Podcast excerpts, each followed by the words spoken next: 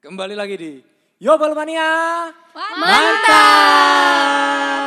Semakin lama semakin kompak. Coba pecah suara ya, pecah suara. Yobel Mania. Mantap. boleh, boleh, boleh, boleh, boleh, boleh, boleh, boleh. Yeay. Yeay. Ketemu oh. lagi. Ketemu lagi masih sama Doris. Sama Angel. Sama Monica. Victor. Sama Feli. Dan Anis di sini.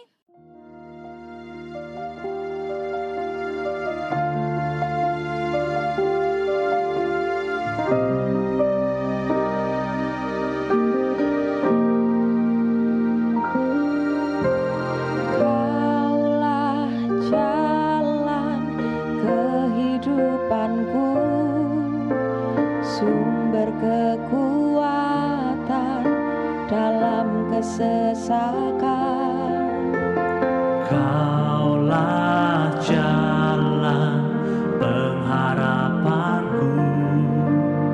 Saat tiada jalan Kau berikan ku jalan. Oh. Nah, ak- aku ini lagi megang ada enam apa namanya enam kertas yang berisikan nama kita berenam di sini. Ada Mas Doris, aku, Cemon, Ko Victor, Feli dan Mbak Anis. Nah, nanti kertas ini akan dibagikan secara random ke ke orang tersebut, tapi bunga bungan sampai, tapi bukan em, dengan namanya sendiri gitu ya. Nah, nanti em, silahkan yang dapat nama itu deskripsikan orang itu seperti apa gitu. Oke. Berarti di antara kita berenam Nah, di antara saling kita saling mendeskripsikan kayak gitu. Berapa Maksudnya, kata? Satu paragraf itu apa? Iya ya. satu halaman. Satu halaman Lama. kepanjangan ya, Mbak. Satu alinea. Satu Ya. alinea. Satu alinea, Satu satu, alinea paragraf sama. Nah iya makanya Oh iya iya.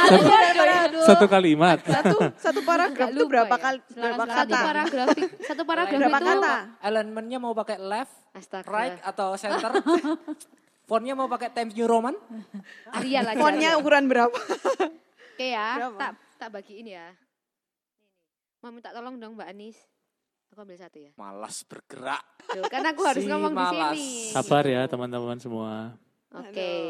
Nah, apa namanya kita ini mendeskripsikan satu sama lain tuh juga Eh, salah ini bukan satu. tulisanmu ya? Eh, ini kok nama aku sendiri? Tukar, Apa tukar, tukar, tukar. Tukar lagi, tukar lagi.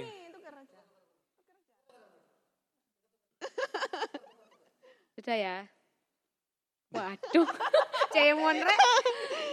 Loh, Kita buka. eh aku dapat kamu Ini udah boleh dibuka dah? Lah ya, istriku dapat aku, aku dapat. Enggak, tapi tak tukar tak kasih Angel. Ya memang bener-bener ya. Oh. Saya tak antip aku oleh sopo iki? Kok Tukar, tukar. Tukar aja Oh, jangan iya. jangan maksudnya tukar, jangan tukar, aku ke ini. Jadi enggak enak. Dapat dirinya sendiri semua ya. Iya, Oke. iya. Nah, Aku tukar sama siapa? sudah ya. Loh, si si si. Boleh dibuka. lagi. Sudah. Oke ya, sudah pegang satu kertas kan. Ini kayak random sekali ya, tukernya. Oke. Nah, silakan deskripsikan seperti apa orang itu. Em, kan pasti kita kan sudah kenal ya lebih dari tiga tahun lah pasti pasti. Oh, lebih kalau ini Lebih lebih. kan, pasti. Dari masih kecil, dari masih bayi. Oh, kayak tahu ini megang punya siapa lah itu Siapa? ya. Yang masuk got itu bukan? Aku lah. Loh. Oke. Em, dimulai dari Feli. Nah, nanti Feli nunjuk orang selanjutnya. Gitu ya. Terus selanjutnya kayak gitu. Nah, nanti setelah itu setelah kita mendeskripsikan semuanya akan ada satu pertanyaan dari aku buat kita semua. Oh, oh. Satu pertanyaan yang menurutku sangat-sangat Dalam. wow gitu ya. Wah. Sangat dalam. Gitu. Oke. Oke, sekarang main ini dulu aja ya. Oke, dari Feli dulu, silakan Vel. Dapat siapa? Dapat siapa? Oke, aku dapat Kak Doris di sini. Hmm. Oke. Apa ya Kak Doris? Hmm. Nggak ngerti. Hmm, Apa ya? ngerti. Kamu nggak mengerti apa? Kak Doris ini menurut aku tipikal orang yang apa ya cowok tapi kan Ya Cowok. iya. Cek, cek. Cowok tapi kan maksudnya gimana ini? Ada tapinya. Cowok tapi kan kan memang ada beberapa cowok yang eh, kebanyakan cowok itu kan cuek dingin gitu kan ya Eh, tapi menurut Apa, aku kalau cuek, dingin? ya lah ya tapi kalau menurut aku kak Doris ini bukan tipikal orang yang seperti itu. Hangat berarti. ya tipikal orang yang apa ya? Panas. Eh, lebih kayak Oh, ya chicken. lebih kayak apa ya? Ya kalau ngobrol itu ya udah kayak apa ya? Belak belakan gitu ya istilahnya ya. Jadi kayak nggak kan kayak ada cowok yang eh, irit banget kalau ngomong gitu kan ya. Irit banget gitu. Jadi kalau kak Doris kemarin di podcast sebelumnya itu yang irit. apa itu Oh, Cowok yang irit kemarin. Oh iya ada ya. Di episode yang itu lalu itu pelayan datang kan cowok irit kan. Pelayan Tuhan. Pelayan Tuhan tidak overprotective. Oke, sudah menjurus berarti. Yang ya. nggak banyak bicara oh, iya, kan. iya, iya. Pendengar. Lanjut lanjut langsung. lanjut ya Kamu jangan bandingin aku sama dia loh, Vel. Kalau kamu sudah suka ya sudah lah ya. Gak apa-apa. Gas, gas. Gas tipis-tipis aja lah. Doris bisa sadar ya, ya ampun luar biasa loh. Loh, Kok aku, keingetan ya? aku gak udah suka sih itu aja udah sih jadi kak Doris mungkin tipikal orang yang lebih terbuka lebih kayak belak belakan gitu sih sama orang lain gitu udah sih gitu aja Oke.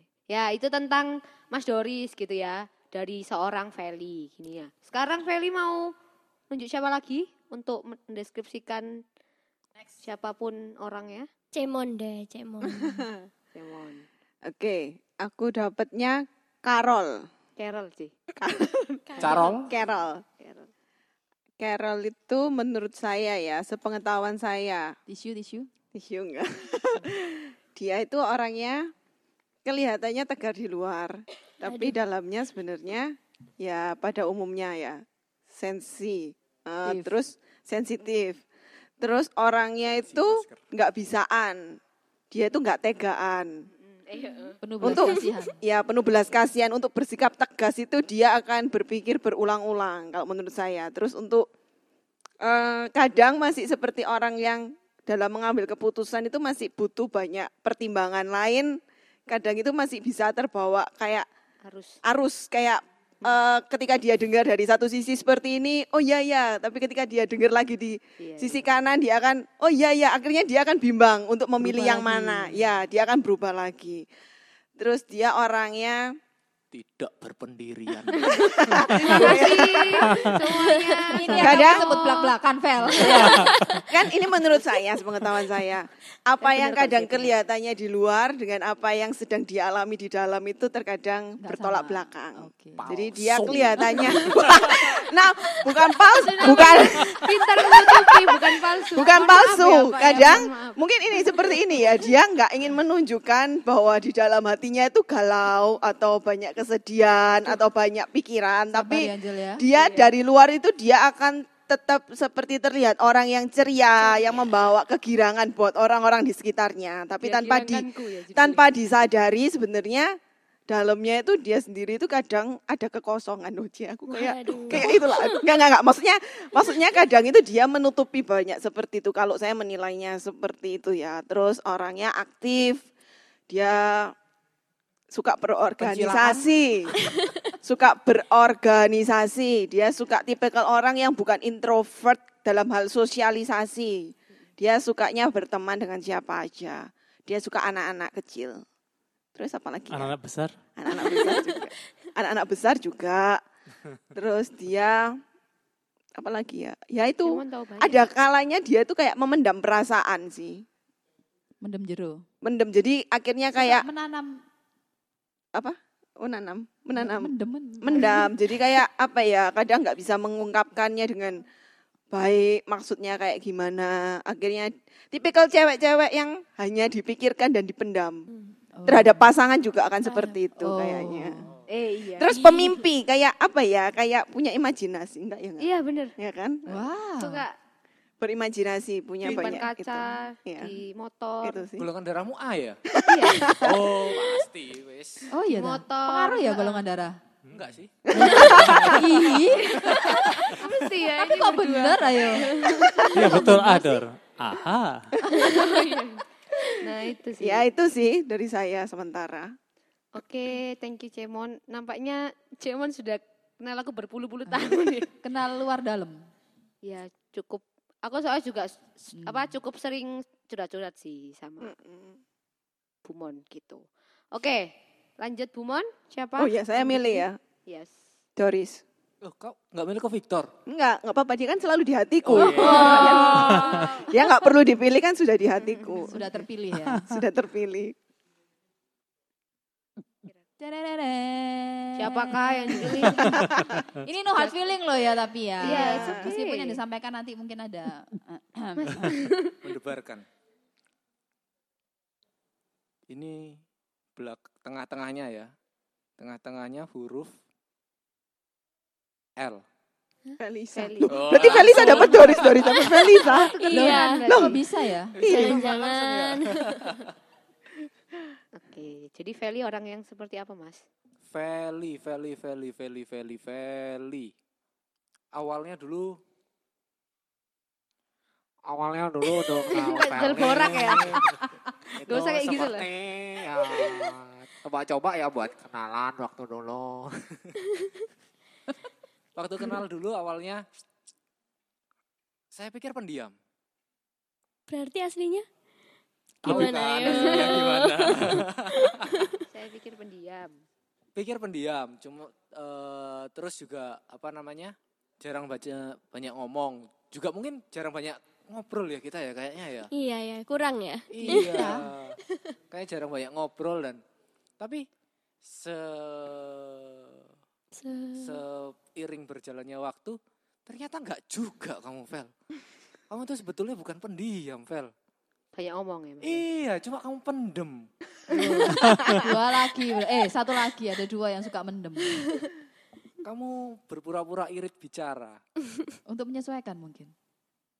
Gitu kah? Iya kalau Feli enggak. Awalnya memang awalnya sih mikirnya pendiam, tapi ternyata aktif juga dia. Sekarang sudah mulai aktif. Dulu waktu tahunnya mulai aktif itu waktu dia ulang tahun yang ke-17 ya? Iya, iya. Yang undang teman-temanmu itu. Oh, iya kan? Nah, di situ kamu kelihatan oh ini enggak enggak enggak pendiam ini. Ini Ternyata orang- temennya ya. banyak. Iya. Oke, Oke, sudah. terus? Terus kamu itu Terus lagi. Lah ya ada Banyak lagi. cerita. Kan belum ngomong saya, Bu. Iya. Iya, banyak jadi maaf. tempat curhat gak sih? Hah? Banyak jadi tempat curhat gak sih? Oh ya kadang sih. Iya kan? Ya, Tapi lebih sering curhat saya Terus ya. jadi Iya. curhat. Oh. Terus banyak teman-teman cowokmu yang deket Apa sama ya? kamu kan? Aduh. Deket maksudnya gimana Teman teman-teman? teman. Iya, iya, Teman iya. Kamu maunya gimana? baper, baper, baper. Orang yang suka bergaul sih kalau Iya, aku ya. iya. Oke. Ya, Feli itu orangnya baik, pinter, Oh, terima kasih. rajin menabung. Amin, Ya, standar- amin, standarnya amin. seorang manusia lah. Calon yang ideal. Amin. Amin. Buat pelayan Tuhan. Para Tuhan Sudah, sudah. terbuka Pemain kesempatan. bass. Lowongan, Sudah. lowongan. Mesin gitar. Yang sekarang lagi belajar keyboard. Oke, Lanjut ya. sudah. Ya. Kenapa aku baca ini ya? Next, Mas Nextnya siapa? Ko Victor. Pasti Mbak Anis. Iya. siapa lagi? Mbak? Anis Mbak pasti. Anis siapa lagi? Hah? Pasti Mbak Ya, mungkin Anis. bawaan alumnus sih sama kan. Iya tak? Mbak Anis. Kan? Aku dah. Iya. Yo. Anies bukan Anis. ya ini, Ini kebetulan. Baswedan kan? Wah ini gawat ini. Mbak Anis. ya. Kalau menurut saya Mbak Anis ini tegas ya. Terus kemudian maunya semuanya itu sudah tertata, sudah terorganize dengan baik, terorganize dengan baik. Nah itu kesukaannya Mbak Anis sih seperti itu ya. Terus apa lagi? Ya kalau sudah merencanakan sesuatu biasanya menurut saya loh bisa salah bisa enggak. Maunya ya itu terlaksana gitu sudah direncanakan. Kalau sudah nggak terlaksana itu nggak enak dia gitu. Kalau sudah di sudah direncanakan seperti ini dari awal ya itu yang harus terjadi gitu. Menurut saya seperti itu. Terus apa lagi ya? Ya kan sekali lagi bisa bisa salah kan. Saya bukan ahli nujum ya. Menurut penilaian saya aja. Terus kemudian apa lagi ya? eh punya jiwa pemimpin kalau Mbak Anies juga ya. Ini kayak suara-suara apa gitu ya? Backsong backsong apa gitu. Ya. Jiwa pemimpinnya ada, bisa mengayomi masyarakat dengan baik ya. Coblos Anis. Saya rasa cocok jadi caleg ya, Mbak Anies. ya kan sudah jadi gubernur sekarang. Oh iya, ya. Calon gembala. Eh calon istri gembala. Calon Iya. ibu gembala. Calon ibu gembala. Amin, amin. Amin. Mbak. Amin. Bagi para pendengar, Berat bebanku. nah itu. Duh. Ya sementara itu dulu. Sementara itu dulu nanti dilanjut lagi ya. Iya. ya oke saya lanjutkan sekarang. ya. Oke, itu tentang Mbak Anis ya dari pandangannya Pak Victor. Sekarang Pak Victor mau nunjuk siapa yang belum tinggal Mbak Anis sama, Sama kamu. saya? Yang Mbak ada dua Anis. pilihan, Duk. Monica udah ya? Oh iya, sih sudah, Udah. sudah. Antara Ya. saya dan Bung Pres. Ya Mbak Anis kan Mbak nanti Anis, nanti aku Hah? Angel kan sekaligus Penutup. Penutup. menutup ibadah siang Pasti hari ini. Cemon. Iya. Oke, Iya, pasti saya aku. dapat nama yang luar biasa, special person. Monica. Kan? Aku bisa, aku bisa Iya, kamu ahli loh. lucu. Oke, kertas saja bisa ketebak, apalagi hatinya. Iyalah. Oke. polanya sudah kebaca. Oke, Monica. Saya kenal Monica cukup eh, cukup kenal baik meskipun belum terlalu lama. Eh enggak enggak juga ya? Mm-mm. Ya ada kali lima Lem- tahun kan? Iya ada. Lima tahun ya. Ya, yang saya tahu Monica ini meskipun di luarnya lembut, ya, di dalamnya juga pasti lembut. Cuman kayak kalau punya keputusan tuh kayak lebih lebih nyampe gitu loh. Kalau kita kan, eh kita, kalau misalkan Angel tadi kan sebenarnya luarnya yang strong, dalamnya lembut. Kalau punya keputusan tuh masih bisa dipengaruhi kiri kanan. Kalau Bu Mon ini menurut saya dia lebih Keras eh, kepala. Terima kasih Maksudnya kalau sudah bikin keputusan itu kayak lebih settle dalam hatinya gitu loh. Kalau sudah A ya A gitu. Orang lain tuh mungkin Tegar hanya tengkuk. sekedar kasih advice jahat ya, gitu. agak jahat ya ini ya.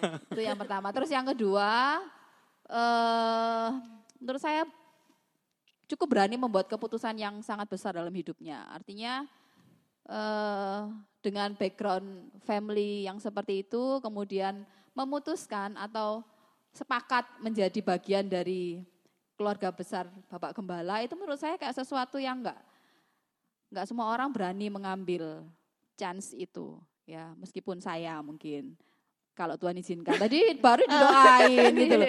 Karena nggak gampang loh menjadi bagian dari eh, keluarga gembala, bener nggak? Ya, secara mental mesti siap dan saya sangat acungi jempol empat karena saya punya cuma empat. Ibu Monica ini cukup berani dan eh, komitmennya luar biasa untuk mengambil keputusan itu, mengubah termasuk beberapa hal harus diubah menyesuaikan dengan yang baru. Terus kemudian seorang yang tangguh, seorang ibu yang tangguh, saya yang nangis kan mesti.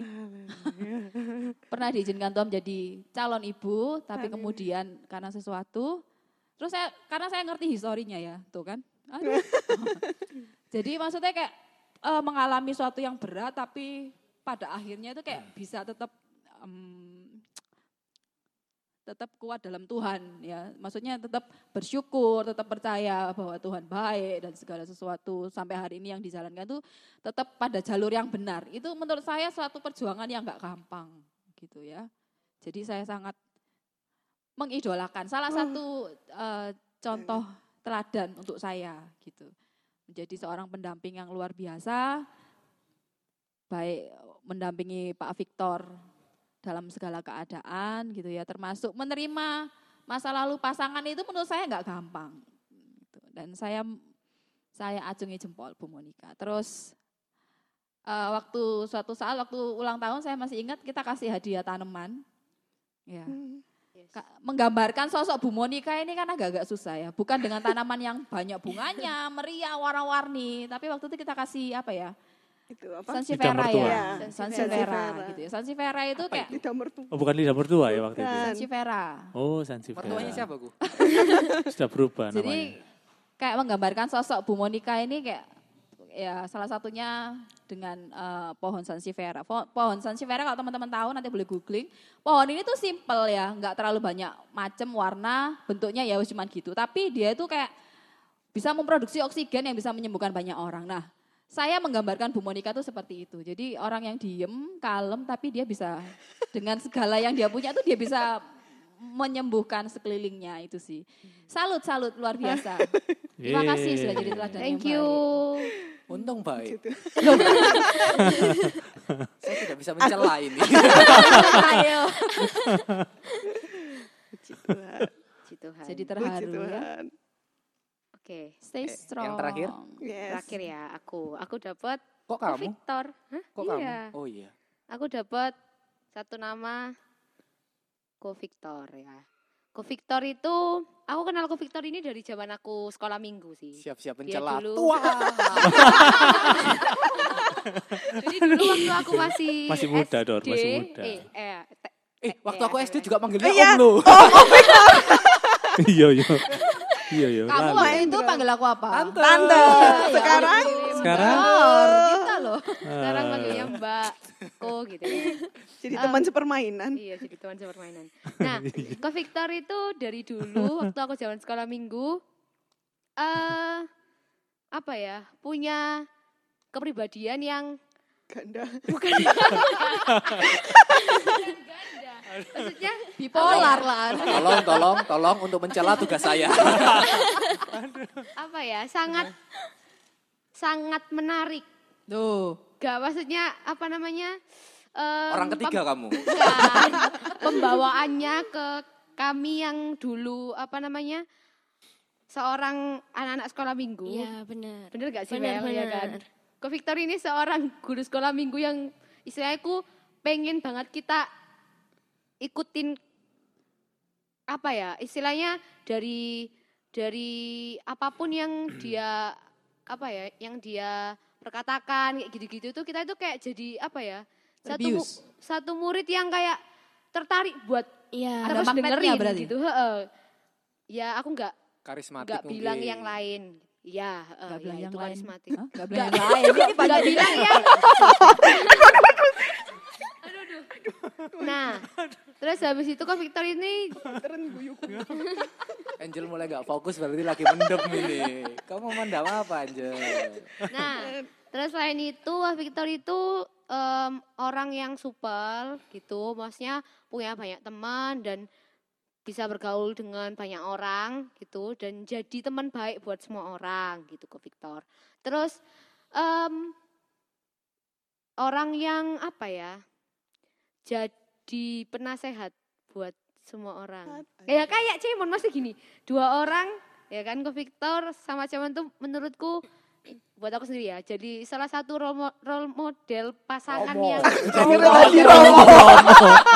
agak meliput ya bahasa Inggrisnya ya mohon maaf Romo. jadi Ko Victor sama Cemon ini pasangan suami istri yang termasuk Ayo, role jadi- model aku Oh iya benar. Tuh kan, bener kan? Paket Role- komplit ya? Heeh, paket komplit. Jadi dua orang ini tuh menurutku ini ya, lek misalnya aku lagi butuh apa namanya pertimbangan atau apa gitu, aku sering lari ke rumah ke Victor sama Lari, bukan lari. bukan lari maksudnya kita ke aku, ke sana gitu Naik Terus kayak, motor. eh, naik motor naik lari capek mbak dari Sukodono kan terus ke Victor itu orang yang strong kuat gitu maksudnya dalam apa pun yang dia dia alami em, dia tetap jadi satu pribadi yang menurutku apa ya pokoknya strong banget gitu loh Lek aku lihatnya itu aku nggak pernah lihat ke Victor lemah Tuh, kamu Kayak tahu ada kan? gitu. Jangan-jangan suka mendem di, juga. di, di depan Apakah Pak Victor suka mendem? kita, gitu terus maksudnya yaitu saya orang yang bisa nge encourage bener nggak bahasa Inggrisnya Iya betul. bener kan maksudnya orang yang bisa Encourage Tahu nggak? Encourage itu Baru mau ngoreksi. Orang, no. no apa Encour- ya mbak encourage itu Memotivasi apa ya? ya, membuat berani. Apa Iya. ya? kayak- Eh, Menginspirasi orang Heeh, atau men-trigger. Ah, Iya tambah ke. aku Ya, juga gitu. nggak ngerti bahasa. Indonesia ya Trigger itu bukannya harimau. Memicu. Iya. Tiger. Memicu orang untuk bersemangat. Oh, trigger. Membuat orang berani untuk Iya. semangat, Iya. untuk lebih Oh, baik iya, gitu. gitu maksudnya energi positifnya itu udah split ke banyak orang gitu. Wih. Bahasa Gitu. Inggrisku Ah. semakin bagus. ini. itu sih. Pokoknya Ko Victor ini salah satu menurutku pria Allah yang luar biasa. Yeay. Amin. Murahan Tuhan, puji Tuhan. Eh, thank you Ko Victor Bu Monica. Pizza Hut buka nggak ya? Kemarin aku lihat 100 ribu dapat 4 pizza. Iya, lumayan loh kan. Bisa lah kita ke sana. Hati-hati loh ke Victor Pujian itu ancaman loh. Pizza jangan lupa. Gitu. Oke, Ayo mau mencela apa lagi? Ya, aku kan sudah bertobat. Aku juga mau jadi Ko Oke. Victor. Loh. Salah Terlalu satu pria. Allah yang perkasa. Perlu agak gemuk dikit kali.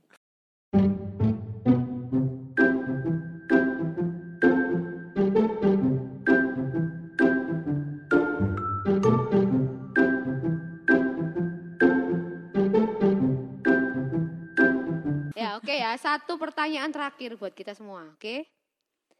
Ini. Kalau kita bisa mengulang waktu, ya. Gak mau. Loh, Mas Teta, ini kan permisalan. Kalau Nggak bisa. bisa. kita mengulang waktu, hal apa yang kita sesali dan kita ingin perbaiki? Itu. Kalau kita bisa putar waktu, flashback ke ke masa lalu, entah berapa tahun, entah berapa hari lalu, entah berapa detik lalu, hal apa yang kita sesali, yang sebenarnya itu kita bisa melakukan yang yang apa ya, yang lebih baik, yang lebih benar, dan kita mau jadikan itu satu hal yang apa ya, yang bisa kita perbaiki gitu. Satu hal kan pasti kita semua ini ada dua hal tiga hal yang yang mungkin kita sesali. Tapi hal yang paling paling paling yang ingin diperbaiki kalau bisa memutar waktu entah itu momen atau apa gitu. Oke? Paham ya sama pertanyaannya? Semua tertunduk. Enggak, aku enggak, enggak kok Masian. Oke. Kita hari ini nggak kompak loh Pak. Iya, ini kalian berdua kenapa hari ini ya? Kenapa? Mbak Ini kan hitam dan putih. Oh iya, Oh, oh, iya. gara-gara baju pengaruh ya. Ya ampun. Lain kali kita Lain kali janjian aja ya. Iya. Oke. Oke, sekarang kan terakhir aku nih. Carareng. Aku cus. Eh lagunya boleh diputar nggak sayap sayu begitu? Lagu Membangun yang sedih, eh jangan yang sedih bukan. yang rileks. Yang ya. relax Ya, ya. Yang rileks ya. Oke, aku milih Cemon. Aduh, kenapa? Aduh. Feeling. Hmm. Satu momen ya.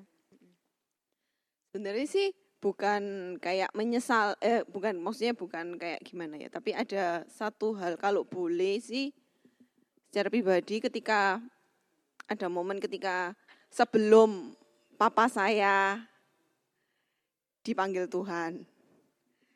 Ya ketika itu apa ya kadang kita itu baru merasa kehilangan itu ketika orang itu benar-benar sudah nggak ada dalam kehidupan kita. Nggak, nggak. Maksudnya ketika saat-saat papa saya masih ada, saya menyadari waktu saya itu ketika dulu saya kecil, saya merasa bahwa saya itu dekat banget sama papa. Tapi ketika saya sudah beranjak dewasa, tanpa kita sadari, kita sudah mulai sibuk dengan teman-teman kita. Saya juga waktu itu, kita juga, saya sibuk dengan teman-teman saya.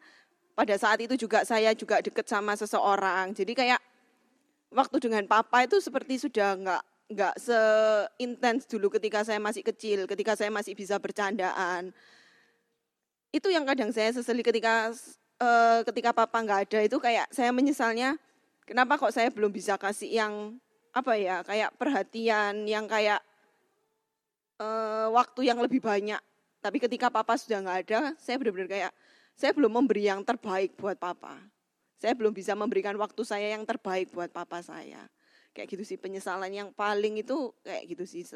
Ketika saya pun waktu dulu saya pengen di wisuda ada orang tua saya lengkap. Tapi ketika Tuhan izinkan orang tua saya salah satunya dipanggil ketika saya belum wisuda. Ya ada kayak penyesalan saya ingin menunjukkan tapi Tuhan nggak Tuhannya berkehendak lain. Tapi bukan penyesalan kayak apa pun penyesalannya saya sih lebih ke situ sih kayak Ya saya sih ingin mengingatkan kepada semuanya yang mendengar ketika kalian masih punya orang tua yang lengkap bahkan mungkin orang tua kalian cuma tinggal seorang pun ya manfaatinlah waktu itu sama orang tua kalian karena kita nggak akan pernah tahu entah kita dulu yang akan dipanggil Tuhan atau entahkah orang tua kita yang akan dipanggil Tuhan. Tapi ketika kita kehilangan itu kita akan menyesal dan sangat-sangat menyesal dan itu gak akan bisa kembali lagi waktunya. Kita mau mau minta kayak gimana pun gak akan bisa. Yang ada itu pasti kita akan selalu merasa kurang. Padahal meskipun kenyataannya mungkin orang tua tuh selalu merasa bahwa kita tuh sudah memberi. Tapi kita itu pasti ketika kita sudah kehilangan itu akan kita akan merasa bahwa apa ya kita tuh masih kurang belum memberi belum memberi belum memberi kayak gitu sih itu sih penyesalan yang pengen saya ulang sih sebenarnya punya quality time yang lebih banyak dengan keluarga dengan orang tua dengan saudara bahkan itu bukan hanya orang tua aja ya tapi saudara juga dengan orang-orang terdekat kita kadang kita lebih nyaman lebih lebih banyak waktu dengan orang-orang di luar dengan teman-teman kita bahkan kita kadang tuh lebih memprioritaskan teman-teman kita daripada keluarga kita sendiri. Itu sih, padahal support system kita yang paling utama itu keluarga. Itu aja sih saya. Oke. Em, thank you Cemon buat sharingnya. Selanjutnya aku sendiri aja ya. Oke. Jadi salah satu hal yang aku cukup sesali, ya ini yang top ya. Em, aku ini kan orang yang apa ya, pemim, apa ya, pep- seorang wanita yang punya mimpi yang besar. Aku dari aku kecil, aku pengen suatu hari nanti aku berprofesi sebagai seorang dokter. Heeh, jadi dari aku kecil itu aku sudah apa ya, maksudnya ya apa saya puji Tuhan gitu ya. Maksudnya dari aku SD, SMP, Tuhan itu kasih aku hmm, ya hikmat untuk aku boleh paham pelajaran dengan cukup baik gitu kan. Dan akhirnya itu buat aku kayak ah yakin aku misalkan aku besok bisa gitu jadi seorang dokter. Tapi waktu aku SMA, hmm, hal itu sedikit apa ya berubah gitu ya. Maksudnya aku terlalu jadi orang yang senang-senang gitu. Maksudnya kayak apa namanya berteman tanpa tanpa tahu waktu, tanpa tahu apa namanya jamnya belajar, pokoknya berubah banget gitu. eh sampai pada satu titik aku kelas 3 SMA semester akhir, aku baru sadar kalau aku ada mimpi dari kecil yang harusnya aku bisa dapat gitu waktu aku pas kuliah. Eh, terus waktu itu saat aku apa namanya eh dat waktu waktu aku SMA kelas 3 aku baru sadar kalau aku sudah kehilangan waktuku dua setengah tahun buat tidak mempersiapkan apa-apa buat jadi orang yang aku impikan gitu dari aku kecil. Terus aku ikut tes ya di di beberapa fakultas kedokteran di, di Surabaya, swasta dan negeri. Dan aku tuh mikirnya gini, eh kalau swasta aku pastilah bisa keterima. Mau sore aku seorang apa namanya angel yang aku dulu ya jangan ditiru kayak sombong. Maksudnya kayak aku eh, SD SMP ranking satu terus gitu. Dan aku SMA lah gak belajar paling iso lah ke, me- kekejar setengah tahun. Tapi ternyata waktu aku sudah, nah aku ini kan orang yang apa ya punya rencana di di kepalaku yang aku sudah susun. Oh nanti kalau aku masuk FK terus aku begini, begini, begini, begini, begini. Dan itu sudah nge apa ya ke banget di pikiran aku waktu itu. Terus singkat cerita, aku ikut tes dan aku bahkan tidak lolos tes tahap pertama. Itu bulan Maret. Itu pas aku mau ulang tahun ya kan. Aku pas mau ulang tahun terus aku kayak doa sama Tuhan Tuhan. Ya aku tahu sih aku salah gitu kan. Misalnya saya nggak nggak nggak gunain kesempatan yang Tuhan kasih gitu. Tapi em, itu waktu aku ulang tahun terus aku tahu kalau misalkan aku gak gak lolos di tahap pertama, rasanya kayak duh antara aku nyalahin diriku sendiri sama aku sempet juga kayak nyalahin Tuhan gitu maksudnya kayak hari Tuhan aku ini wis wis apa ya wis wis berjuang aku tuh waktu itu setengah tahun tuh aku jarang tidur gitu. Aku cuma apa namanya mantengin bukuku yang yang tebel banget itu. Aku cuma belajar dan aku bilang Tuhan, kalau boleh, kalau boleh, kalau boleh gitu. Terus waktu Tuhan bilang enggak, aku kayak wah ini sih istilahnya aku sempat kayak eh, aku sempat di kamar tok seharian sampai papaku bilang loh kali ini masih tes pertama sih dek gitu istilahnya waktu itu kata-kata yang paling bikin aku tertampar banget kayak papaku bilang kayak gini. Apa namanya kamu gak percaya ta sama Tuhan lek Tuhan punya rencana yang baik gitu. Selama ini kan aku SMA sudah aktif ya di kaum muda sudah aktif pelayanan juga gitu puji Tuhan. Tapi nyatanya saat aku harus menghadapi apa namanya kenyataan yang menurutku buruk hari itu aku kayak jadi gak apa ya Tuhan ini loh kok kayak gini sih kok nggak adil kayak gitu-gitu aku loh wis gak tidur dan sebagainya masa wis berdoa wis puasa dan sebagainya tapi ternyata itu bukan jadi satu patokan gitu. Kalau misalkan Tuhan emang tidak mengizinkan ke sana, dan aku juga ikut tes lagi dong. Aku bukan tipe orang yang gampang putus asa. Aku ikut tes lagi, ikut tes kedua, dan itu aku ikut tes negeri juga. Padahal itu aku ambil yang di luar Jawa. Tapi Tuhan tetap berkatanya lain gitu. Enggak gitu. Akhirnya itu aku kayak apa ya? Itu satu hal yang aku bener-bener antara menyesali dan kayak ya aku tahu Tuhan punya rencana yang baik gitu tapi mungkin kalau misalkan dulu aku tidak seperti itu tidak tidak ngawur dalam manfaatkan waktu mungkin aku sekarang bisa gitu apa namanya kuliah di di yang apa aku harapkan gitu tapi yang aku belajar sampai hari ini aku sudah apa namanya kuliah di di biologi juga di di salah satu salah satu tempat yang yang puji Tuhan baik gitu ya. Aku bersyukur gitu. Maksudnya in case pun aku gak bisa dapetin apa yang aku mimpikan dari aku masih kecil gitu. Tapi aku dikasih apa ya kesempatan sama Tuhan buat mengalami banyak hal yang luar biasa sampai hari ini gitu. Tuhan Tuhan Tuhan apa ya? Izinkan banyak apa ya kepercayaan yang ada sampai hari ini. Aku percaya itu bukan kebetulan gitu ya um, aku percaya mungkin kalau misalkan aku dulu jadinya masuk FK aku nggak akan berani istilahnya um, menerima hal-hal yang Tuhan percayakan gitu nah aku percaya yang aku mau bagikan ke teman-teman semua gitu maksudnya um, setiap kita kan pasti punya mimpi kan pasti pasti punya hal-hal yang kita perjuangkan gitu. Tapi um, ya itu tadi maksudnya like, like kita sering dengar gitu ya jawaban Tuhan itu ada ya tidak dan tunggu gitu. Maksudnya kalau misalkan dijawab ya ya semua orang senang.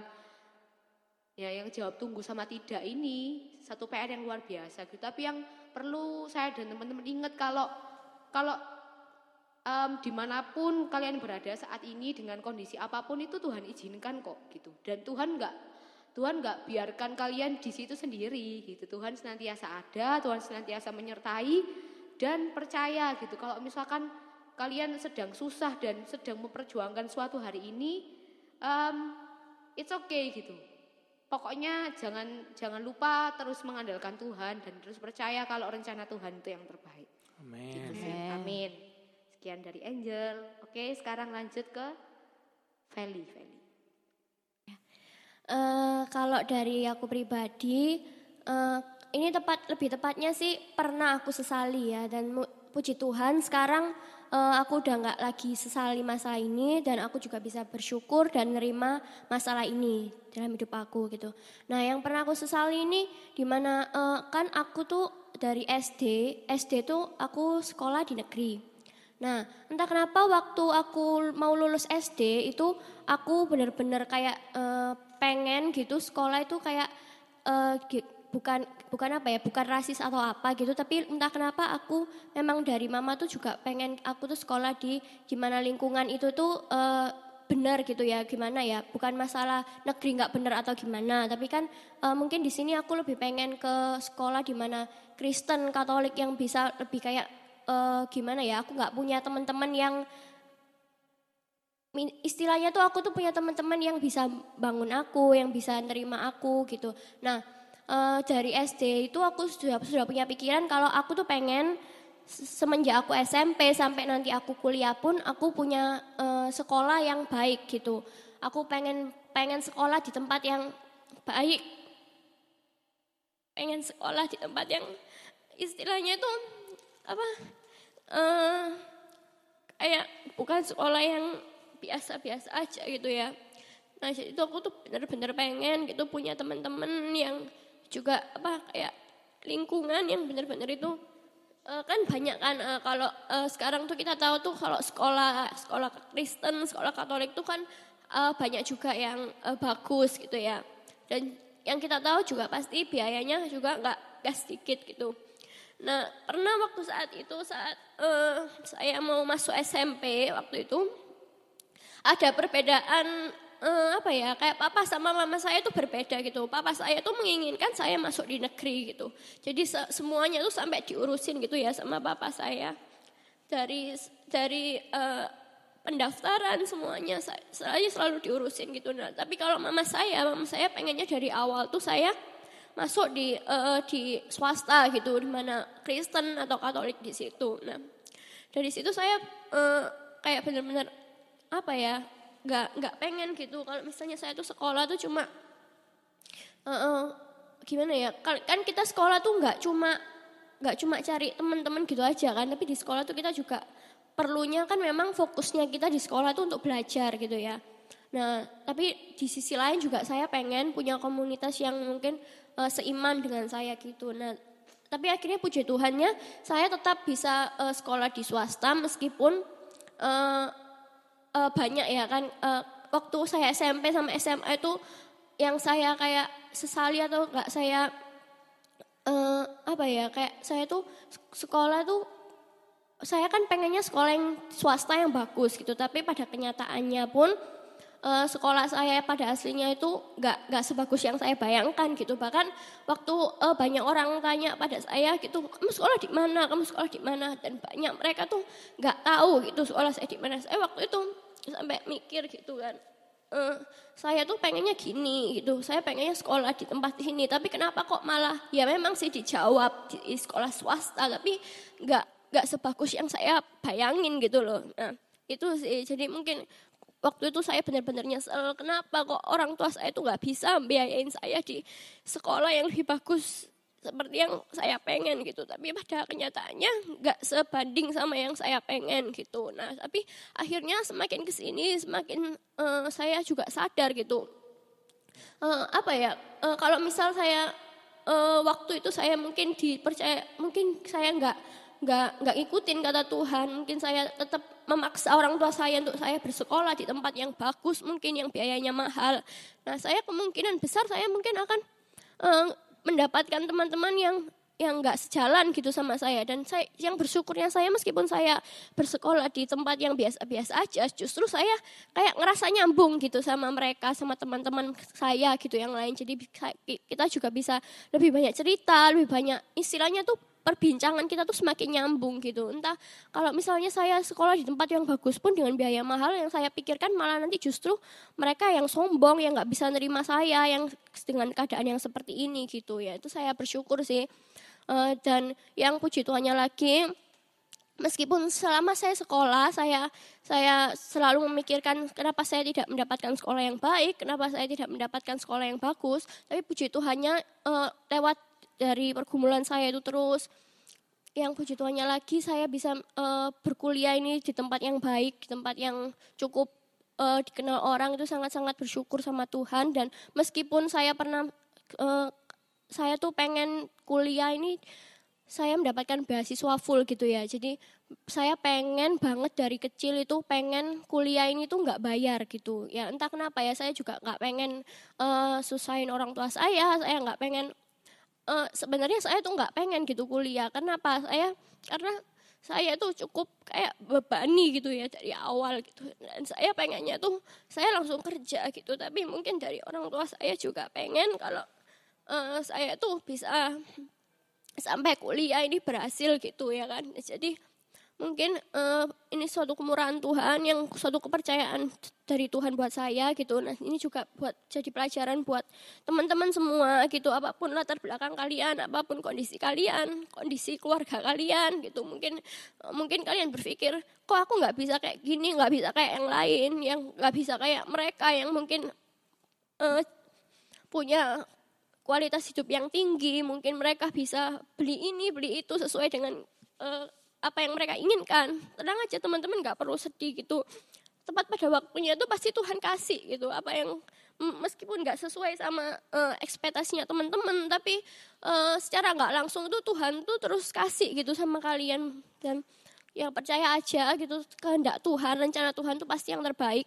Gak usah ikut-ikut kayak gak usah terpengaruh sama ke- keadaan sekitar, sama teman-teman sekitar yang mempengaruhi kalian buat eh, harus harus terpatok sama keadaan duniawi ini tapi tetap intinya kalian harus tetap, tetap di jalannya Tuhan pasti Tuhan kasih apa yang tua apa yang teman-teman pengenkan udah sih dari itu ya puji Tuhan Oke, Thank you Feli. Thank you, thank you, thank you. Oke. Selanjutnya dari Ko Victor. Eh, kalau saya sih eh i- yang pertama dari masa lalu saya ya ketidaktaatan sama orang tua. Terus kemudian ya banyak hal yang sudah saya lakukan yang tidak berkenan di hadapan Tuhan. Itu sih yang ingin saya perbaiki kalau memang diizinkan Tuhan. Yang paling utama itu. Dan lagi juga eh, tentang pekerjaan saya juga ada penyesalan dalam arti begini. Oh, kenapa gak dari dulu saya gemi? Gemi itu apa ya? Hemat. hemat gitu. Saya dulu sih dari dulu memang eh, suka kerja meskipun hal-hal yang sepele kecil-kecil gitu ya. Ya cuman saya juga tipe orang yang eh, katanya sih katanya. Waktu saya kecil dulu suka ngajak andok anak-anak gitu. Andok itu apa ya? Suka ngajak makan. makan iya. Karena saya senang rame-rame kumpul-kumpul gitu ya. Baik hatinya Pak ya. ya maksudnya suka, bukan bukan gitu enggak saya enggak ada maksud itu cuman apa namanya suka kumpul-kumpul gitu. Saya orangnya sih suka kumpul-kumpul gitu rame-rame senang-senang gitu. Ya sehingga membuat saya nggak bisa menabung gitu ya. Ya itu sih yang yang yang terutama juga sih ya selain ketaatan sama orang tua terus dari masa lalu ya. Ya sebetulnya sampai hari ini pun ya eh ya itu menjadi pembelajaran saya sampai hari ini ya. Jadi justru dengan adanya masa lalu yang kurang baik saya di situ menjadi belajar ya. Sejak nggak adanya papa saya tahun 2012 ya seperti video yang diputar di kepala ya. Semua nasihat dulu orangnya masih ada nasihatnya jarang dituruti dan seterusnya. Tapi begitu ndak ada orang tua kita ndak ada sepertinya nasihat-nasihat mereka itu terus terngiang dalam pikiran kita ya. Dan itu sampai hari ini ya. Ya saya sih mengimbau pada teman-teman semua saat kita diberikan kesempatan oleh Tuhan untuk kita punya keluarga, kita punya teman-teman, meskipun saat ini kondisi mereka tidak seperti yang kita harapkan, apa yang kita harapkan belum kita capai. Nah, ingat selalu, kita harus bersyukur dengan adanya mereka ya. Ada satu waktu nanti kita akan tidak selalu bersama-sama dengan mereka. Dan penyesalan ini tidak ada obatnya ya. Kalau pusing kita bisa beli obat pusing, tapi kalau penyesalan kita balik waktu lagi kita nggak bisa ya. Dan ini akan kita bawa terus sampai seumur hidup kita ya penyesalan ini. Yang kita bisa lakukan hanya kita memperbaiki kehidupan kita supaya jangan sampai kita nyesel di kemudian hari. Kalau saya sih seperti itu sih. Oke. Thank you Ko Victor buat sharingnya. Mbak Anis.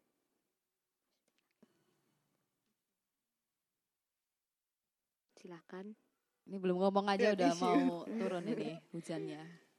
Kalau saya penyesalan, em, ya bukan menyesal yang gimana sih, tapi maksudnya kayak seandainya waktu bisa dikasih kesempatan lagi untuk melakukan hal yang sama, kepinginnya melakukannya dengan hal yang leb- dengan lebih benar gitu, dengan lebih baik.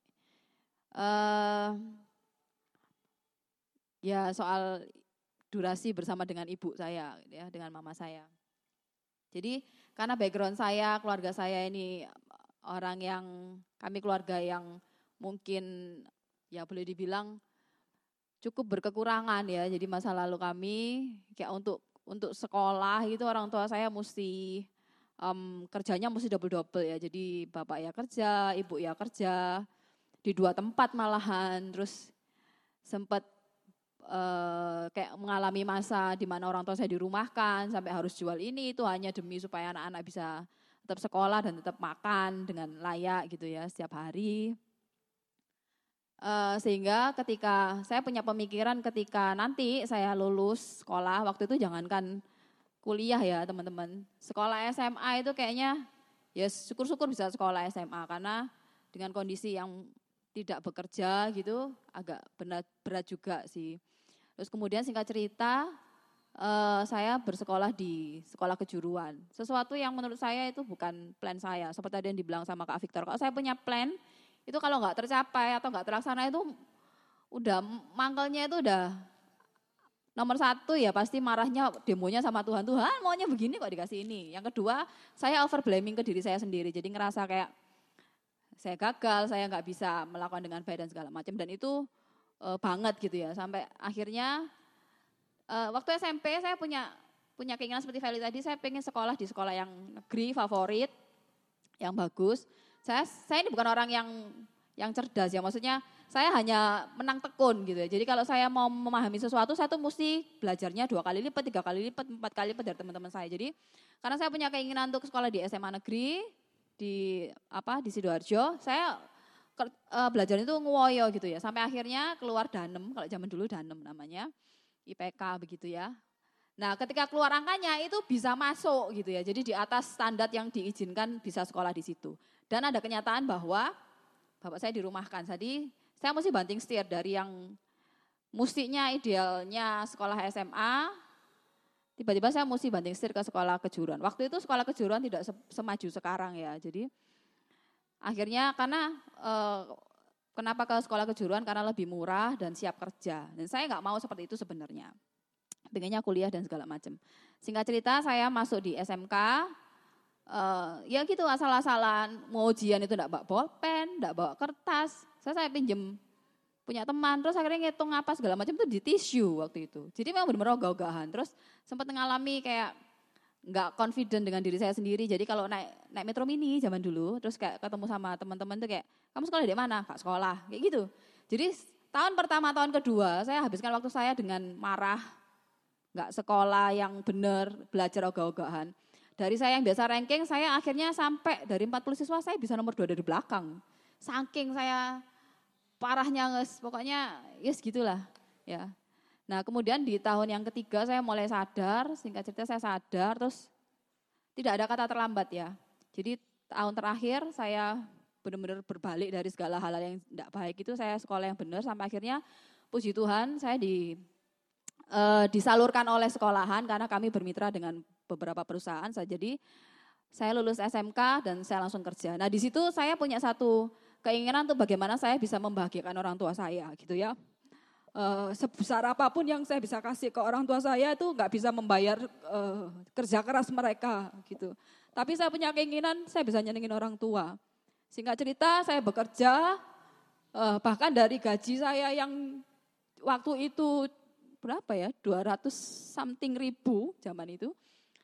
Nomor satu yang saya pikirkan bukan kalau misalkan kita punya gaji kan ya namanya dari sekolah terus kerja punya gaji kan pingin beli ini itu. Itu sudah harus saya memikirkan keluarga saya ya untuk kehidupan sehari-hari, untuk sekolahkan adik dan segala macam. Dan itu memang sudah jadi tekad saya bahwa saya kepengen keluarga saya juga punya kehidupan yang jauh lebih baik. Paling enggak adik saya bisa punya kehidupan yang lebih baik daripada saya gitu ya. Kalau saya sekolah dulu eh, apa namanya soro adik saya jangan sesoro saya lah gitu. Sampai akhirnya Tuhan izinkan saya boleh bekerja dengan baik, ya puji Tuhan, dipercayakan ini dan itu. Nah, ketika masa pemulihan itu dari zaman saya bekerja yang merintis sampai dengan saya bisa menikmati seperti yang mungkin teman-teman sekarang ini lihat, menurut saya waktu saya sama ibu itu agak kurang gitu ya. Maksudnya kurang panjang ya. Durasi saya untuk saya ingin nyenengin orang tua saya itu kayak kurang panjang gitu. Eh, ibu saya diizinkan Tuhan sakit. Eh, saya cuman punya waktu sekitar kalau saya ingat-ingat itu kurang lebih hanya sekitar empat tahun lah. Dari sejak saya mengalami eh, pemulihan secara ekonomi, saya bisa nyenengin orang tua saya, ya secara daging menyenangkan secara daging ya. Jadi maksudnya kayak ngajak liburan sesuatu yang dulu itu buat keluarga kami itu hal yang yang susah gitu yang sulit. Untuk makan aja sulit. Jadi saya cuma dikasih waktu sekian tahun gitu. Bisa ngajak orang tua saya pergi eh, naik pesawat. Mungkin mungkin kalau untuk orang yang lain naik pesawat itu kayak sesuatu yang biasa. Tapi buat keluarga saya keluarga kami itu kayak sesuatu yang sangat mewah gitu ya. Saya dikasih waktu kurang lebih ya sekitar 4 atau lima tahun. Bisa nyenengin ibu saya makan di sini situ. Orang tua saya eh, bapak sama ibu bisa pergi dan segala macam. Bisa belikan ini dan itu gitu. Dan kemudian eh, ibu saya sakit terus kayak ada satu yang sebenarnya eh, keinginannya ibu saya sampai hari ini juga saya belum bisa penuhi yaitu eh, soal pasangan gitu ya Eh, sampai ibu saya meninggal gitu eh, kalau secara waktu ibu saya sakit, kalau secara perawatan di rumah sakit, ya kami sudah berusaha yang terbaik gitu ya. Tapi kalau untuk yang satu ini pun sampai sekarang saya belum bisa mewujudkan itu. Jadi saya agak, kalau misalkan boleh diulang lagi mungkin saya pengen bisa mewujudkan itu sih dengan lebih cepat. Sebelum ibu saya dipanggil Tuhan. Terus eh ya itu kalau misalkan boleh diputar balik, ya pengen cepet waktu itu lebih cepat menikah gitu. Oke, thank you Mbak Anis sharingnya. Oke, sangat-sangat semua sharing hari ini sangat memberkati kita semua ya. Oke, kita tiba the last person, Mas Doris.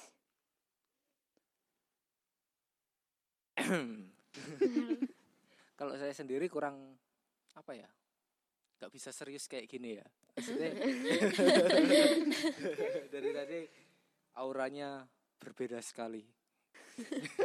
Aura kasih. Auranya Kalau hal yang disesali sebetulnya nggak ada, nggak ada yang disesali. Mungkin dulu waktu waktu dulu memang banyak berpikir banyak bergumul tentang penyesalan penyesalan, tapi sekarang sudah nggak nggak ke menyesal lagi dengan apa yang terjadi di belakang karena saya sudah punya pemikiran bahwa apa yang terjadi di belakang kita, apa semua yang sudah kita lalui, Tuhan itu beserta kita dan itu juga yang membentuk kita hari ini sehingga kita ada saat ini, kita yang seperti ini adalah hasil dari kita keputusan kita apa yang terjadi di masa lalu. Jadi untuk apa pun yang ke kita sudah lalui untuk teman-teman baik itu yang menyenangkan maupun yang tidak menyenangkan percayalah Tuhan punya rencana ke depan. Amin. Mungkin kita nggak tahu rencana ke depan kita itu seperti apa. Mungkin dengan Angel yang nggak jadi dokter, batal untuk jadi dokter. Feli yang mungkin dengan pergumulan persekolah sekolahannya, Cemon dengan dengan apa? Waktu Waktu bersama Papa. Papa, Ko Victor juga masa kecilnya juga yang masa mudanya juga, Mbak Anis dengan masa kecilnya, saya juga dengan banyak pergumulan di belakang. Itu kita nggak tahu ke depannya Tuhan arahkan kita seperti apa. Siapa tahu pengalaman kita di masa lalu yang sudah kita lalui bisa memberkati orang di sekitar kita. Ya, Amin. amin. Ya amin, amin, amin Amin. banget sih. Mas. Saya nggak menyesal, nggak menyesal sama sekali. Ya, Biasa boleh, aja. Langsung Boleh, boleh, Sabar, sabar, sabar. Oke, mungkin cukup ya sampai kali sampai Ya. saat ini. Terima kasih. Sampai Terima ketemu Terima kasih. semuanya. Tuhan memberkati. Tuhan Tetap memberkati. semangat. Yo. Mantap.